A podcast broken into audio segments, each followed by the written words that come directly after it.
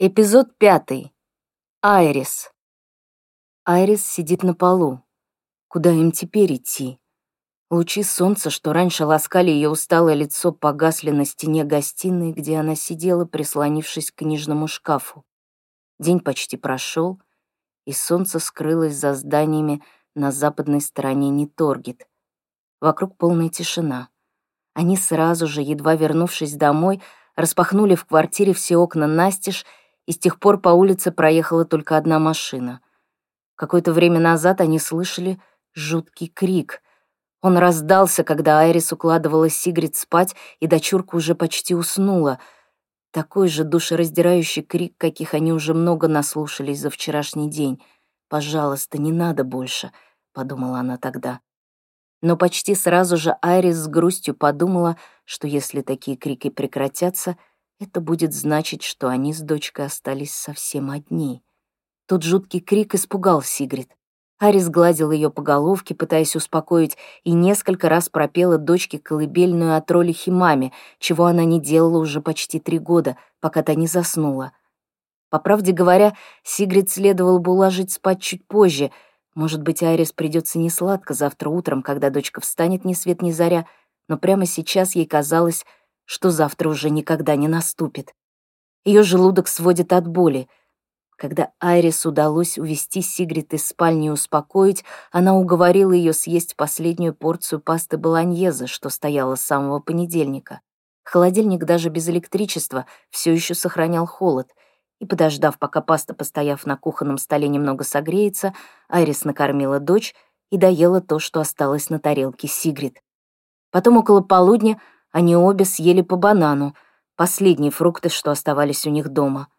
Они почти ни словом не обмолвились о том, что произошло. Когда Айрис попробовала заговорить об отце, Сигрид тут же замкнулась в себе и словно в рот воды набрала. Наверное, Айрис нужно было настоять, но у нее уже не оставалось на это сил. Она слишком устала. Остаток дня она провела, стараясь больше не плакать и во всем угождая Сигрид — Арис сосредоточила все свое внимание на дочери, гладила ее по головке, рассказывала приходившие на ум сказки, стараясь при этом не думать о том, во что превратилась их жизнь. Было так странно сидеть одним в пустой квартире, в гробовой тишине, но Айрис словно впала в какое-то оцепенение, все эмоции кончились. Оставался только один вопрос — как жить дальше в мире, который внезапно вымер?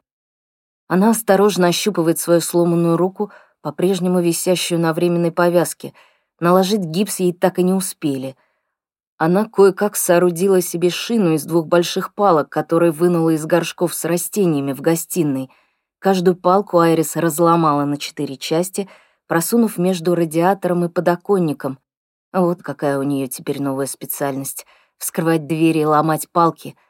После чего Айрис зафиксировала их на руке, помогая себе разорванной на полосы футболкой — Обычно она не принимала обезболивающее, но сегодня уже успела проглотить две таблетки бупрофена. Лекарств в ванной должно было хватить, чтобы продержаться еще четыре дня. Оставалось надеяться лишь на то, что перелом не очень серьезный, и боль сама скоро пройдет. Тот доктор из больницы, наверное, уже умер, отстраненно думает Айрис. Как и все остальные. Она не помнит, кашлял ли хирург, когда они были у него на приеме, но это кажется ей уже неважным. Она поняла, что зараза распространяется очень быстро и убивает в считанные часы. В противном случае выжило бы куда больше народу, и не было бы всего этого. Арис отводит глаза от закрытой двери в спальню.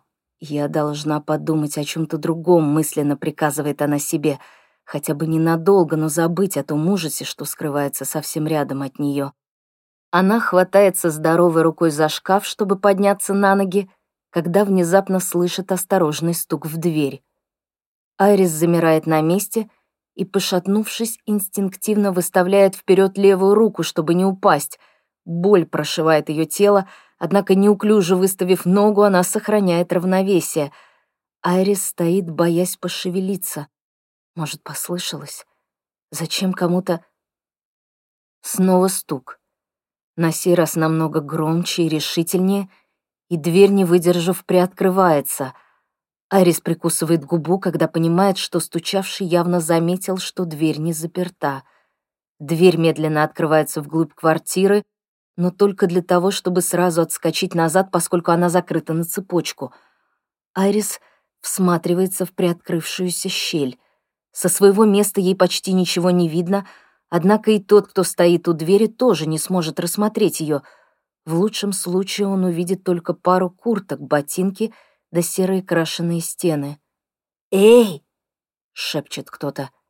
«Эй, Филипп, ты здесь?» Через мгновение вопрос повторяется. «Айрис, ты дома?» Сначала она ничего не понимает.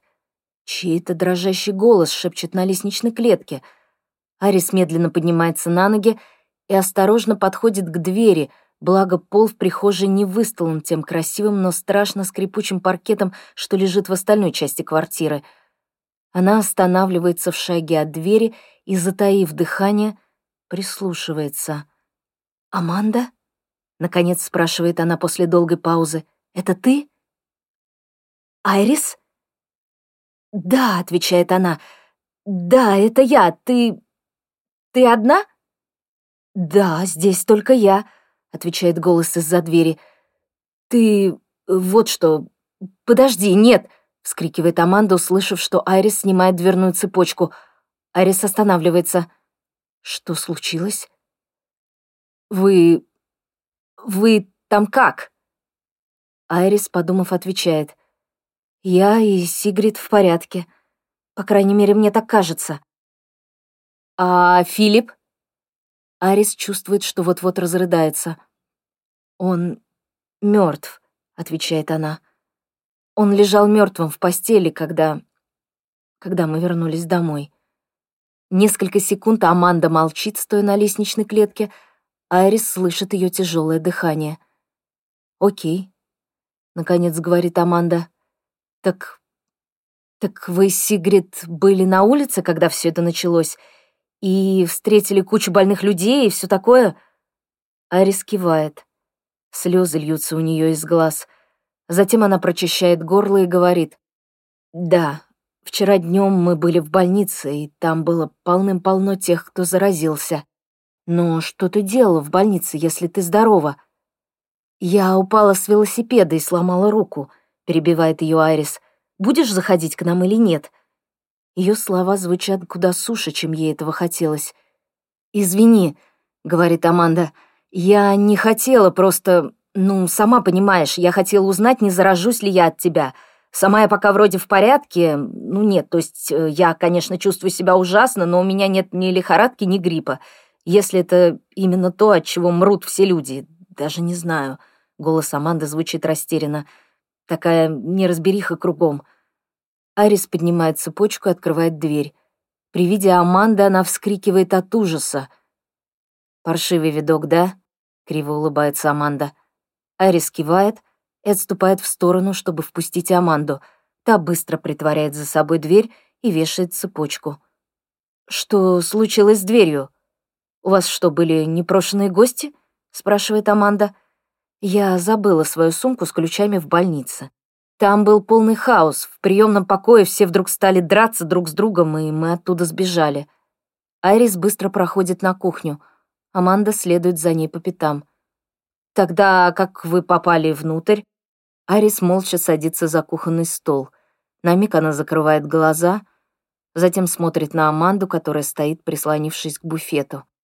Та явно не подозревает, в каком ужасном положении они оказались — на Манде джинсы, белый жилет, а на ногах какие-то странные, словно снятые из кого-то ботинки. На плечах забитый до отказа и, скорее всего, тяжеленный рюкзак, но, кажется, она забыла про него. Нос Аманды распух, возможно, он даже сломан, и она шумно дышит ртом. Подбородок, шея, волосы заляпаны спекшейся кровью, а на затылке зияет открытая рана. На руке громадный от плеча до локтя расплывшийся синяк. Вдобавок, когда она вошла в квартиру, Арис заметила глубокую, почти до кости царапину у нее на щеке.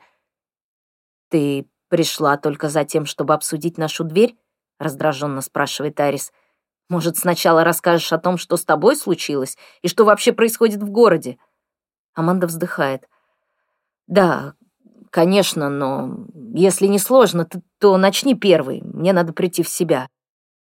Арис рассказывает ей свою историю.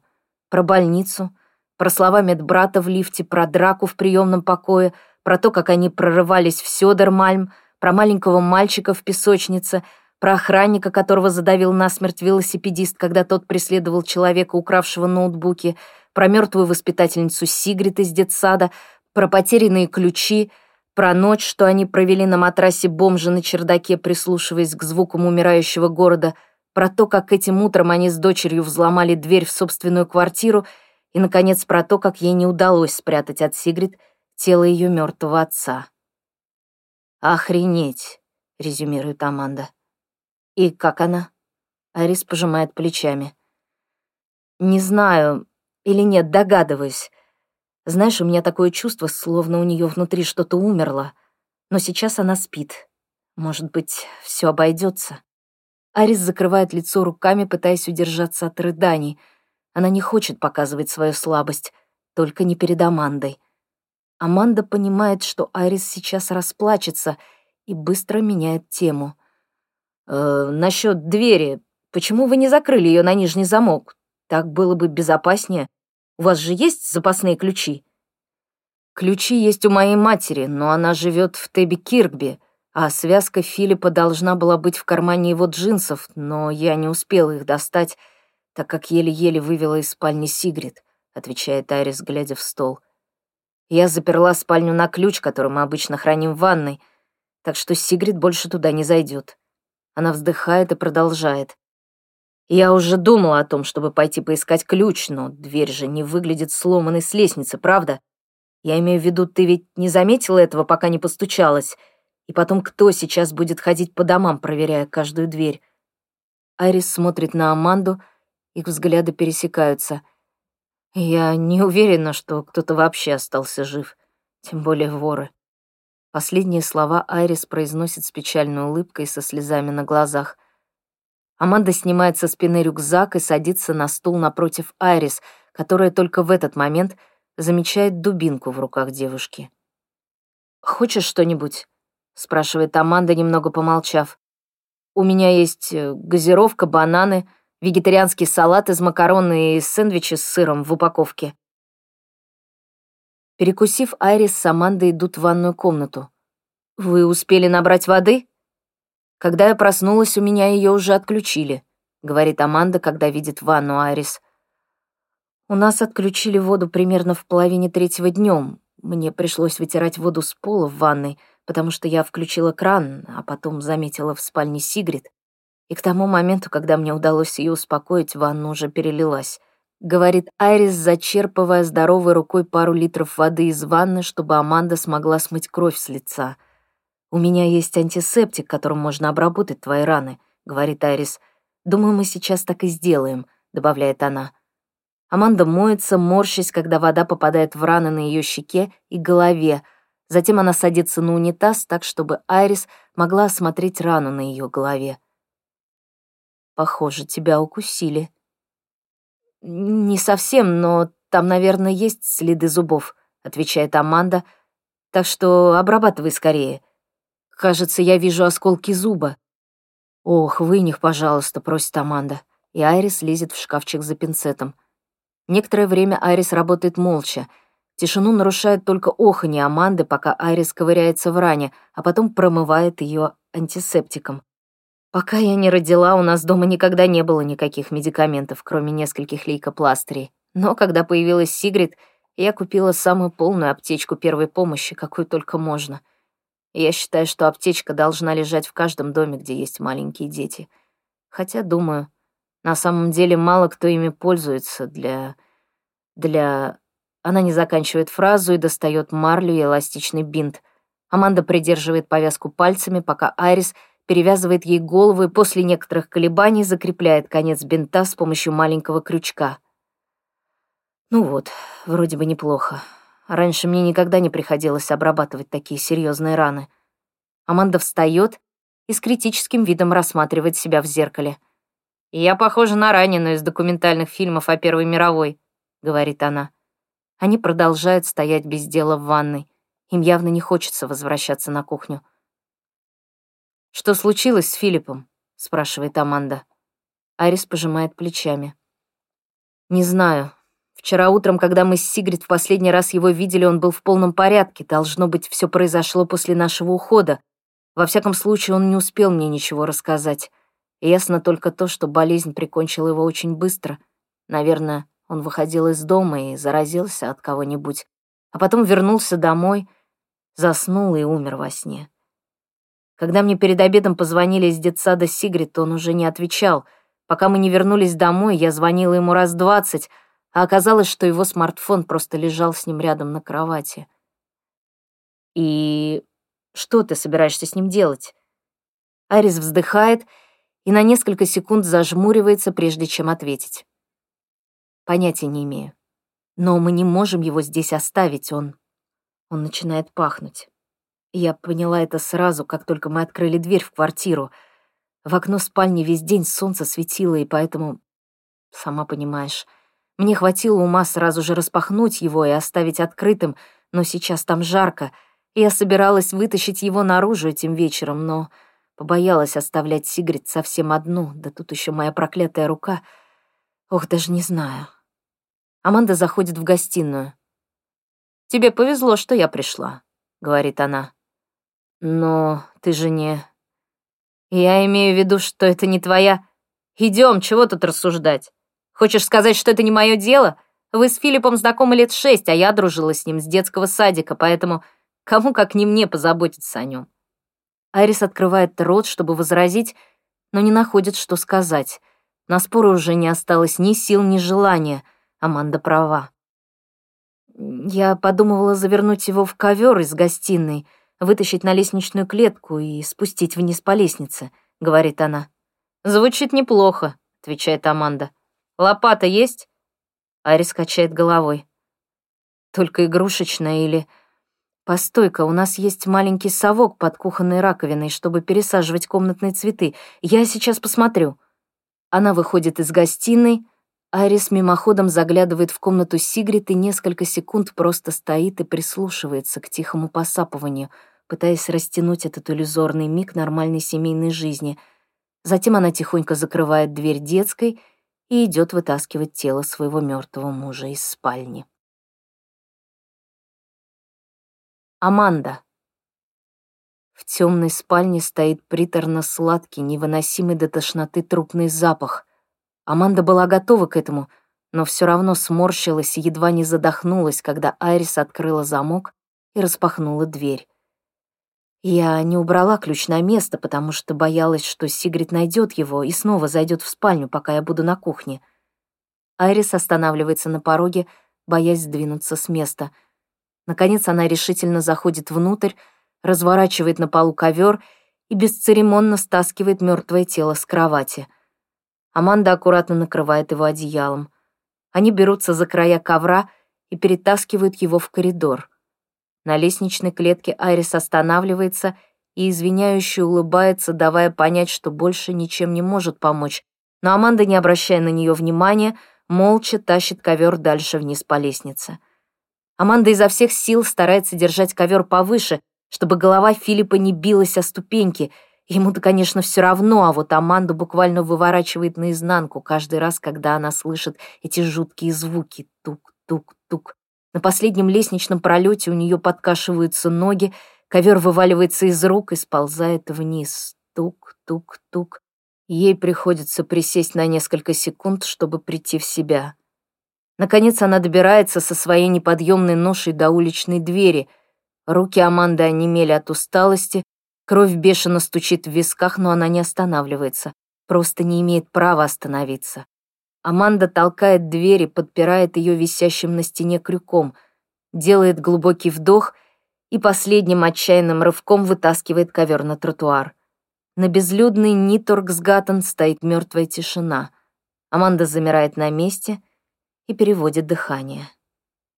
«Первый раз слышу настоящую тишину», — думает она. Как интересно. Аманда отчаянно смотрит по сторонам, думая, что делать дальше.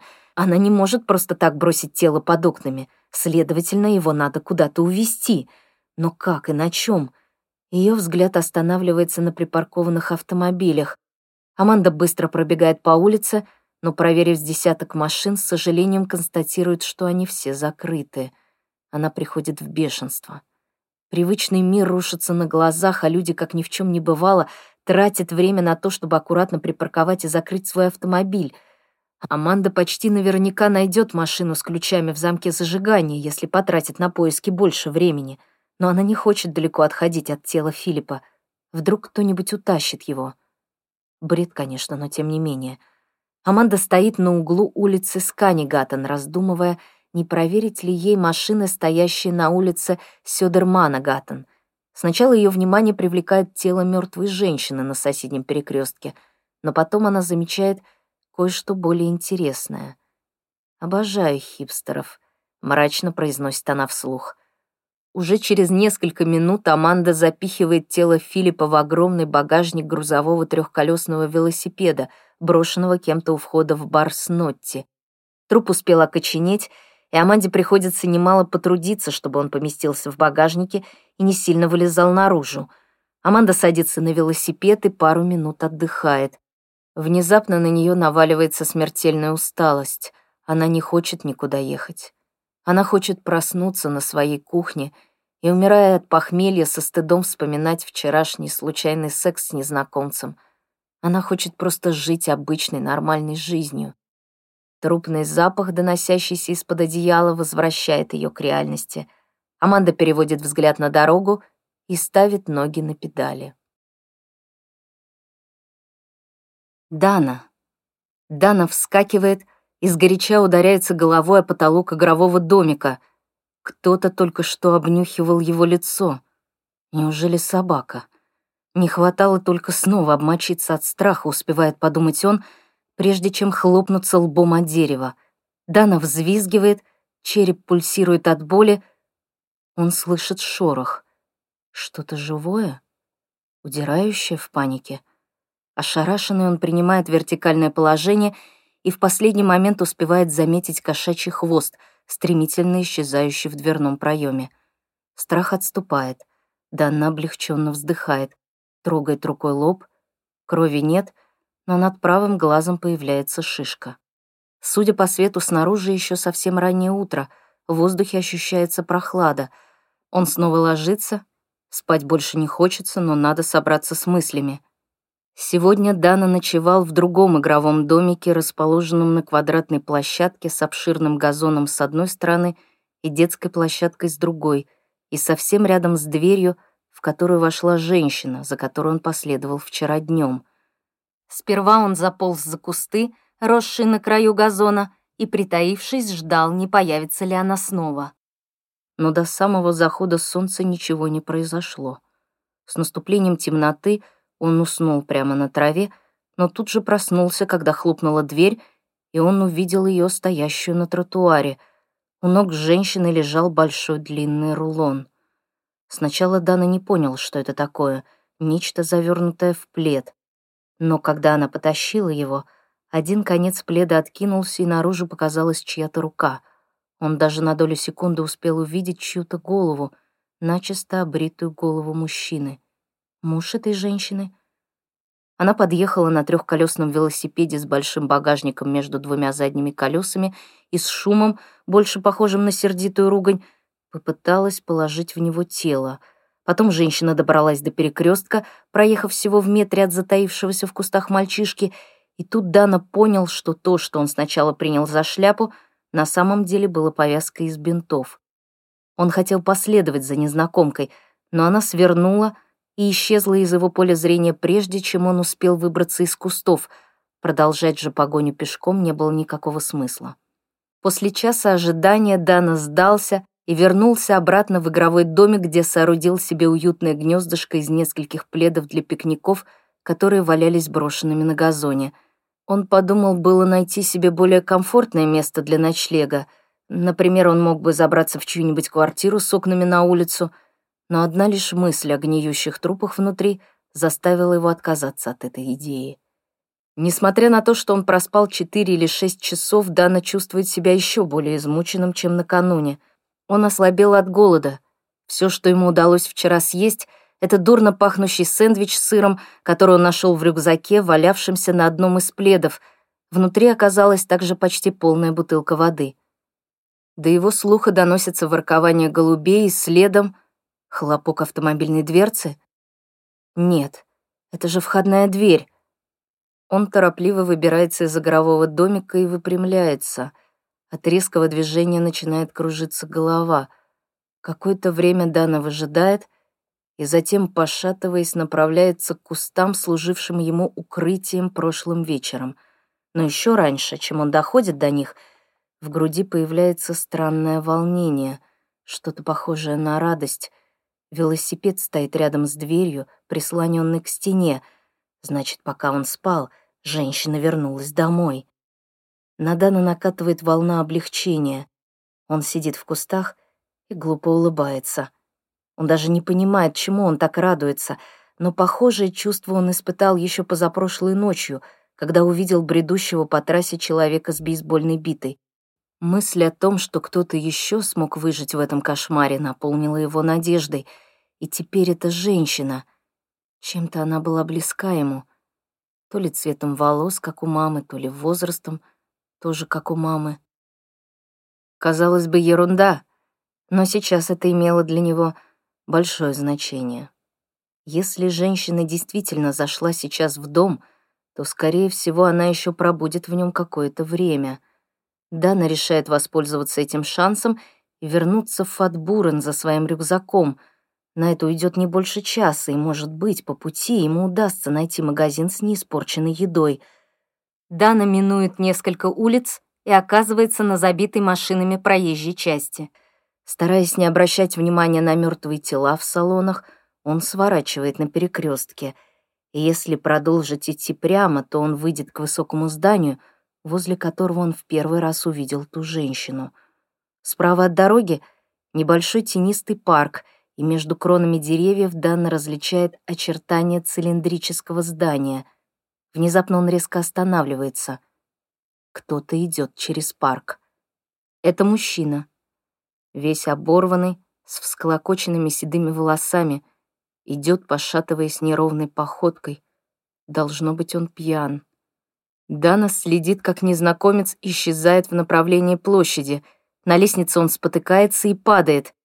Какое-то время сидит, собираясь силами, потом снова встает и, покачиваясь, продолжает свой путь. Дана выныривает из-за железной ограды, где он прятался, и на расстоянии следует за ним — Ему любопытно, куда направляется мужчина. Как бы то ни было, пока он движется в нужном ему направлении. Мужчина доходит до улицы возле площади, несколько раз нажимает на кнопку светофора на пешеходном переходе. Неужели он ждет, что загорится зеленый? Следом решает переходить так, без светофора, для равновесия держась рукой за капоты машин, запрудивших проезжую часть. Выходит на площадь и топает вдоль толстой натянутой веревки, окаймляющей территорию перед ресторанчиком. Но прежде чем Дана сам успевает пересечь площадь, он слышит громкий хлопок, и из булыжной мостовой всего в паре шагов от мужчины выбивается фонтанчик пыли. Мужчина останавливается, хватает себя за грудь, и в этот момент снова раздается тот же хлопок, какой бывает, когда взрывается баллон с водой, и мужчине сносит половину черепа. Он грузно опускается на землю и замирает. Только что это был живой человек, и вдруг вместо него всего лишь бесформенная груда тряпья. Кто-то застрелил мужчину. Прикончил его безо всякого предупреждения на открытом пространстве, которое Дана сам хотел пересечь всего мгновение назад. Снайпер? Здесь? Дана пригибается за машиной и испуганно обводит взглядом здание, окружающей площадь, особенно присматриваясь к крышам, но ему не удается определить место, откуда стреляли. Его захлестывает паника. Он пятится назад, потом припускает бегом и исчезает между деревьями. Сигрид. Сигрид просыпается от того, что слышит, как звякает навешиваемая кем-то дверная цепочка — Какое-то время она неподвижно лежит и прислушивается. До нее доносятся чьи-то шаги, шепот на лестничной площадке, потом дверная цепочка снова звякает, Дверь открывается, и начинается тихий разговор. Сигрид слышит голоса мамы и папиной подруги Аманды. Потом они уходят на кухню, самое отдаленное место во всей квартире, куда они уходили с папой по утрам, когда ей хотелось играть, а маме нужно было еще поспать. Она вслушивается в умиротворяющие звуки, доносящиеся с кухни, вскрежет передвигаемых стульев, и ей кажется, что все это происходит совсем рядом и одновременно очень далеко. Сигрид лежит в своей кроватке и думает, не стоит ли ей встать и поздороваться. Но вместо этого она только натягивает одеяло до подбородка, хотя в комнате и так жарко. Ей очень хочется, чтобы ее обняли, но она одна в комнате. Она слышала, как пришла Аманда. Точнее, слышала разговор у двери и узнала голос Аманды. Сигрид несколько раз встречала ее вместе с папой. Она слышала, как Аманда открыла дверь спальни, ругнулась и что-то сказала. Сигрид не расслышала, что именно — но, скорее всего, речь шла о неприятном запахе. Сигрид его тоже учуяла, когда вбежала вчера в спальню и увидела, как папа лежит на кровати в луже крови и рвоты. Потом она упала на пол и зарыдала. Увиденное ею буквально кричало ей о том, что папы больше нет, и еще в комнате стоял очень странный, приторно-сладкий, просто отвратительный запах. Она почуяла его снова, попытавшись заглянуть в замочную скважину, когда мама была на кухне. Папа умер. Сигрид знала это еще до того, как они вернулись в свою квартиру, но до последнего не хотела в это верить. После этого мама стала такой притихшей. Не такой, как она иногда бывала, когда они с папой ссорились. Нет, она не сердилась, это было больше похоже на грусть. Сигрид старалась вести себя как можно лучше, но нормальной, обычной жизни больше не было. И когда она спросила, почему папа заболел, а они нет — Мама ничего не ответила и просто стала еще молчаливей. Вчера вечером перед сном она попыталась дозвониться до Лисы. Лиса — ее лучшая подруга. Они частенько созванивались так по вечерам со своих айподов, но на этот раз ничего не вышло. Мама сказала, что это из-за того, что электричества больше нет. А значит, и интернета тоже. Но в айподе Сигрид зарядки было еще достаточно, и хоть айпод не ловил интернет — она все-таки смогла посмотреть «Холодное сердце», пока они были в парке, но все равно все это было очень странно. Ей хотелось узнать, как дела у Лисы, все ли с ней в порядке, и не могла этого сделать. Может быть, сегодня она еще раз попробует ей позвонить, если хватит зарядки. Сигрид вновь прислушивается. Сквозь стену едва доносятся тихие голоса, и кроме них больше никаких звуков, и это тоже очень странно. Никогда прежде она не просыпалась в такой тишине. Не было ни грохота мусорных контейнеров, ни шума сдающих назад грузовиков, ни звонков велосипедистов, проезжающих мимо их дома. Никто не плакал по дороге в детсад, не было трелей смартфона, что будили маму с папой по утрам. Все эти звуки были настолько привычными, что прежде она даже никогда их не замечала. А теперь их внезапно не стало. Сигрид отбрасывает одеяло и тихо встает с кровати — подходит к красной металлической коробке, в которой хранятся все ее машинки, игры и куклы, залезает на коробку и поднимает жалюзи, чтобы залезть на подоконник. Парк Неторгет пуст. Может быть, конечно, еще слишком рано, ведь летом солнце встает куда раньше, чем она просыпается.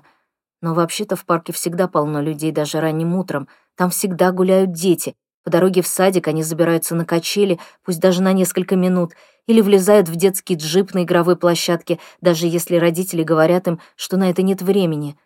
Но сегодня парк пустует. Никто не бегает по дорожкам, не играет в песочнице. Или нет?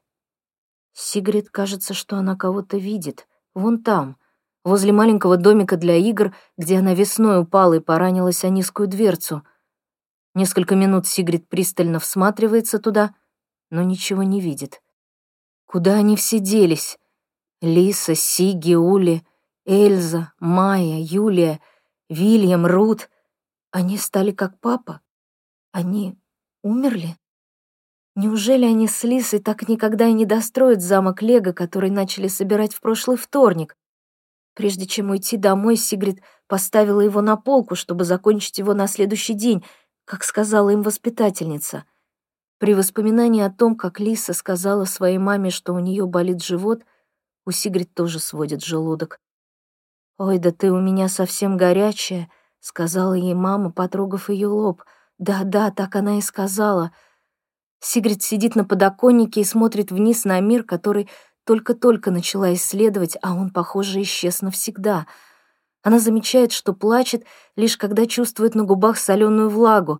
Какая-то малая часть ее хочет спуститься на пол, пробежать по пушистому красному ковру, открыть дверь, прокрасться на цыпочках по коридору и распахнуть дверь в спальню родителей, а потом забраться в постель между ними и прижаться к маме с папой, почувствовать их тепло.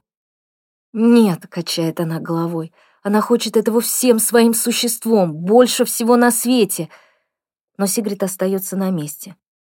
Она смотрит в окно и чувствует, как слезы катятся по ее щекам, прислушивается к тихому разговору на кухне и страстно, до боли хочет обнять папу, которого больше нет. Айрис. Айрис ненароком задевает сломанной рукой угол кухонного стола и морщится. Дикая боль моментально распространяется по всему телу и, дойдя до головы, взрывается фейерверком. Черт, что-то я сомневаюсь, что она правильно срастается, кривясь от боли, говорит она. Аманда смотрит на ее самодельную шину с нечитаемым выражением на лице. «Перелом — это, конечно, плохо, что и говорить», — задумчиво произносит она. «Нам придется немало из-за него помучиться». «Нам?» — Аманда хмыкает. «А ты думаешь, мы выживем, если разделимся? Особенно ты с переломанной рукой?» Айрис угрюмо смотрит на нее. «Тебе было бы лучше без нас», — тихо говорит она. Аманда пожимает плечами. «Даже не собираюсь. Мы будем держаться вместе, если не ради тебя, так хоть ради Сигрид». Арис поднимает брови. «Ты же ее совсем не любишь». Аманда краснеет. «Ну, что ты, черт возьми, такое говоришь?» Возмущается она. Арис делает здоровой рукой успокаивающий жест. «Извини», — говорит она, — Просто... Просто иногда у меня возникает странное чувство, что... Она делает паузу. И, честно говоря, потому как ты сейчас отреагировала, я вижу, что недалека от истины. Аманда пристально смотрит на нее. Как ты можешь знать, что я думаю или чувствую, особенно если речь идет о ней? Айрис смахивает с лица прядь волос. «Окей, оставим все как есть», — говорит она со вздохом. Волосы снова падают ей на глаза, и она еще раз отводит в сторону непослушную прядь. «И спасибо тебе», — добавляет она. Аманда смотрит на нее с любопытством. «За то, что остаешься с нами», — поясняет Айрис. «Не знаю, но ты, похоже, права. Что бы ни случилось, нам нельзя разделяться, верно? И трое лучше, чем два», — говорит она и смотрит на сломанную руку. «Или даже полтора». Сигрид всего шесть, так что вас вдвоем вполне можно посчитать за одного», — с улыбкой говорит Аманда. Некоторое время они сидят молча, глядя друг на друга. «Что же все таки произошло?» — спрашивает Аманда.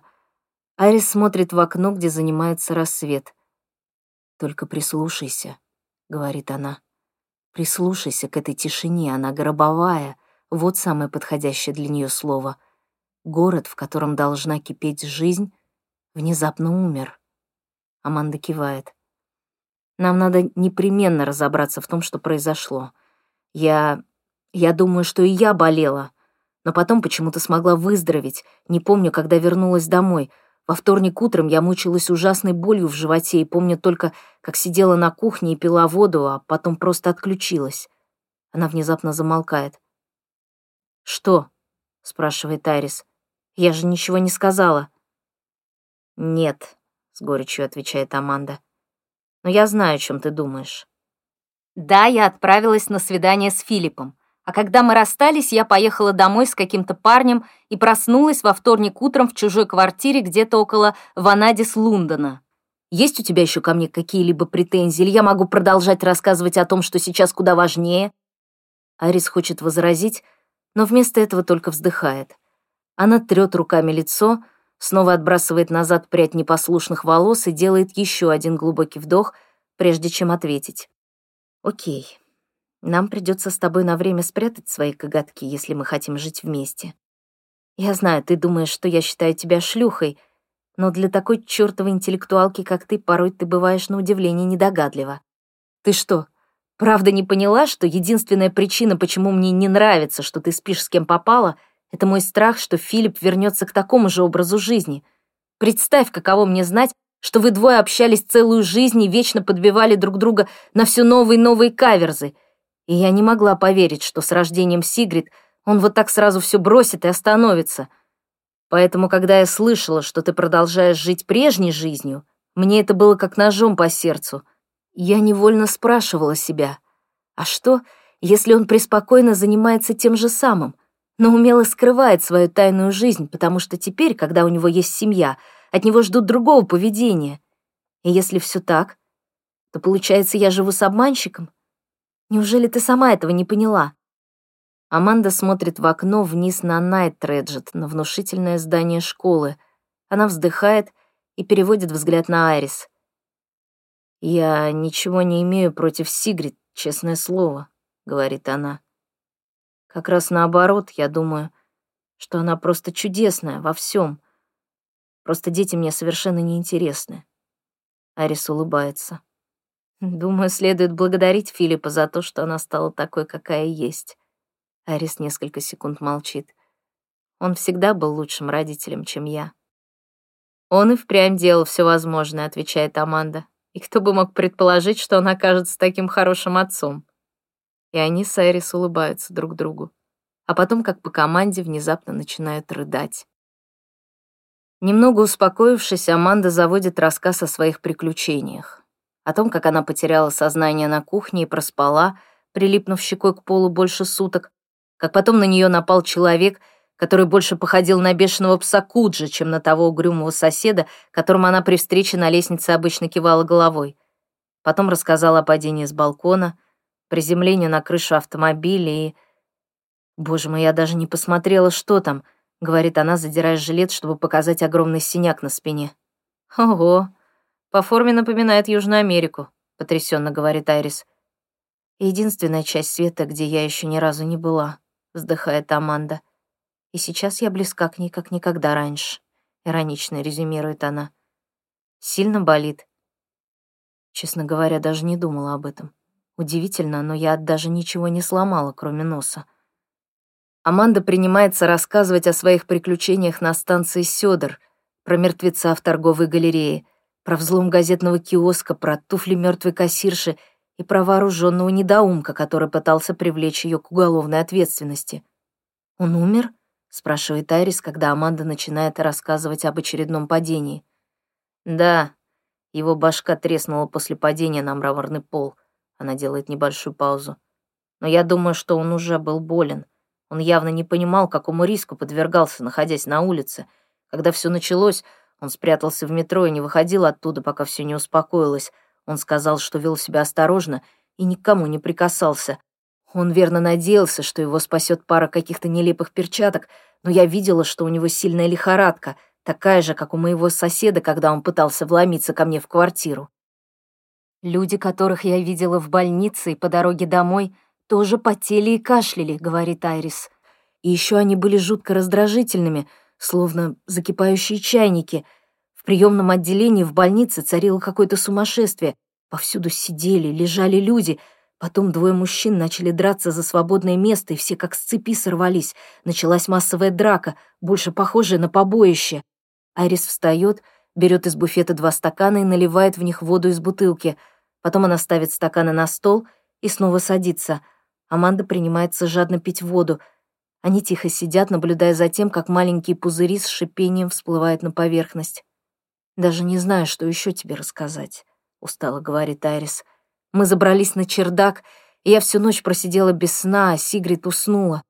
Казалось, все уже кончено, по крайней мере, в нашей округе.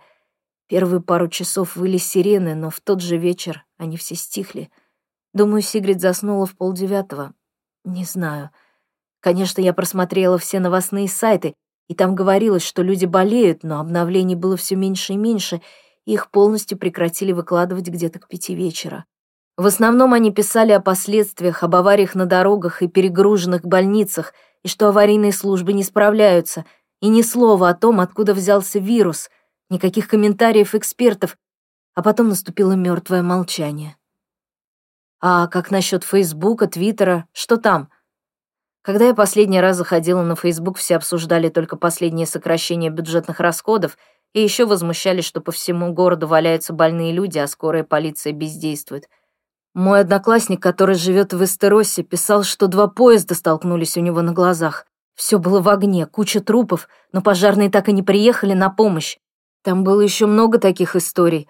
Странная авария под Хадингом, когда столкнулись грузовик и автобус, который вез людей к остановке в Сольне — в Твиттер я не заходила, у меня там нет своей страницы, а в Инстаграме было тихо. Кажется, никто не успел выложить снимки апокалипсиса. Она смотрит на часы, висящие над кухонной дверью. Без двадцати восемь. «Надо пойти посмотреть, как там Сигрид», — говорит она. Обычно она просыпается до семи, даже когда мы не заходим, чтобы разбудить ее. Что, если она... Арис быстро встает и выходит из кухни — она с ужасом представляет, как Сигрид лежит в постели в странной позе, кровавая рвота расползается по ее подушке, тело свело судорогой. Она вбегает в комнату, подхватывает дочку на руки и начинает кричать, что Сигрид должна проснуться, что она не может умереть, только не она, пусть все остальные, но только не она. Проснись, это не смешно, этот чертов розыгрыш зашел слишком далеко, не смей умирать. Арис открывает дверь. Кровать Сигрид пуста. Она разворачивается и только собирается бежать на ее поиски, как... «Мама?» Арис останавливается. Ледяной холод, что сковал ей сердце, отступил так же быстро, как и появился, и она вновь заглядывает в спальню дочери. Вот же она. Сидит на подоконнике за занавесками. Сигрид раздвигает их и выглядывает наружу. Такое милое, родное, самое дорогое для нее личико — Арис подбегает к дочке и крепко обнимает ее, словно хочет почувствовать, что жизнь не закончилась, что в ней все еще остался какой-то смысл. Сигрид прижимается к материнской груди, зарывается лицом в ее волосы, в ее джемпер, тыкается носиком в ее шею. Спустя несколько секунд Сигрид чихает и поднимает на нее глаза. «Мамочка», — спрашивает она, — «что вы сделали с папой?»